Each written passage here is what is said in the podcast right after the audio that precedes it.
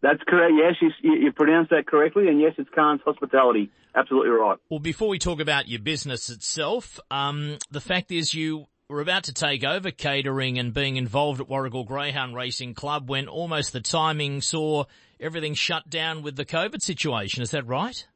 Absolutely, yes. It, it shut us down and, and, unfortunately shut down quite a big, big part of the whole business. Um, but we're uh, thoroughly looking forward to moving forward and getting our hands dirty in the uh, food and beverage industry down at the Greyhound Racing Club down there at Warragul. All right. It's not too far away from your main um, centre. Just explain where Khan's Hospitality is based, a little bit about your company. Yeah, so Khan's Hospitality has been around for uh, just over 20 years. Um, family run business. The family's been in hospitality for over 60 years uh, within Australia. Uh, we've got our home base at the Cardinia Culture Centre, which is um, function centre slash cafe, conferencing, uh, meetings, weddings, parties, the lot. Uh, we've also got a, a, food and contract contract out at Lardner Park at Warragul, um, which is one of the biggest parks out in uh, Gippsland that that holds some major events such as Farm World and, and Beyond the Valley, some some major uh, functions that you know, upwards of 100,000 people at those events.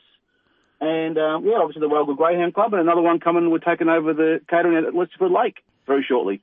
Now, Michael Hodge used to look after Pakenham Race Club. Is that one of the companies or the locations he's involved with now? Is that right, or? No, he's not. He's not directly involved with with Lardner Park. Michael's taken over at the Warragul Country Club. Right. Okay. Do you cater for them at all, or? Uh, don't cater for them directly, um, but obviously have had some some plenty uh, uh, work with Michael in the past. Obviously, we used to cater at the Pakenham Racecourse, uh, along with the Cranbourne Racecourse and Moe Racecourse as well. All right, I, I would heard the name before, so quite a few locations for you, and this will be your first foray though in greyhound racing. Well, you've been involved in thoroughbred catering. This is the first time you've been involved, is it, with a greyhound racing club? Absolutely, yeah, definitely, and and, and a big greyhound fan myself. I am, and uh, Adam, one of the directors of the company, his wife, uh, his father-in-law, uh, used to grain, uh, train greyhounds back in the days about oh, 30, 40 years ago. So as things slightly ease in terms of restrictions and what people can do, and we're about to see people being able to go to venues to enjoy dining and, and so on, but still a few limitations. Uh, you're a catering and hospitality company. I guess there's been some aspects of what's been going on the last month or so that's been very challenging. Others have maybe been, uh, I won't say an advantage to you, but uh, you, different aspects of your business, I guess, have been affected differently. Is that correct? Yeah, look, uh, because we're predominantly functions, obviously we got shut down, you know, pretty much within a 24 hour notice. We got told all of our events are getting cancelled. So, so we got hit pretty hard.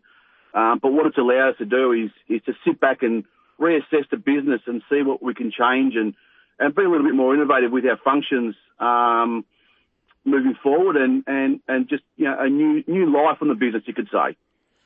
Terrific stuff. So uh, you're about to take over at Warragul, as we mentioned. Um, is that dependent solely on when crowds can come back? Uh, I mean, as we know, uh, they've continued to race. You're catering, and it's limited people on site. Is that going to be the case that you're still waiting for when things go back to, for want of a better term, total normality, or?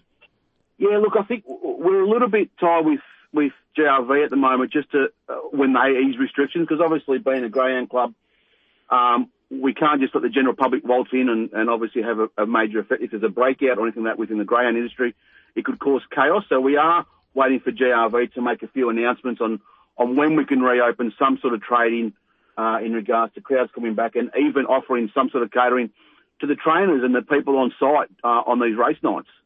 Well, good luck. As we mentioned, uh, it was unfortunate timing, but um, the team at Warragul Greyhounds there reinforcing the fact that when they can have you on site, they will have you on site, and they look forward to this uh, start of a great relationship with yourself and your team at Khan's Hospitality. And uh, thanks for having a chat to us, John.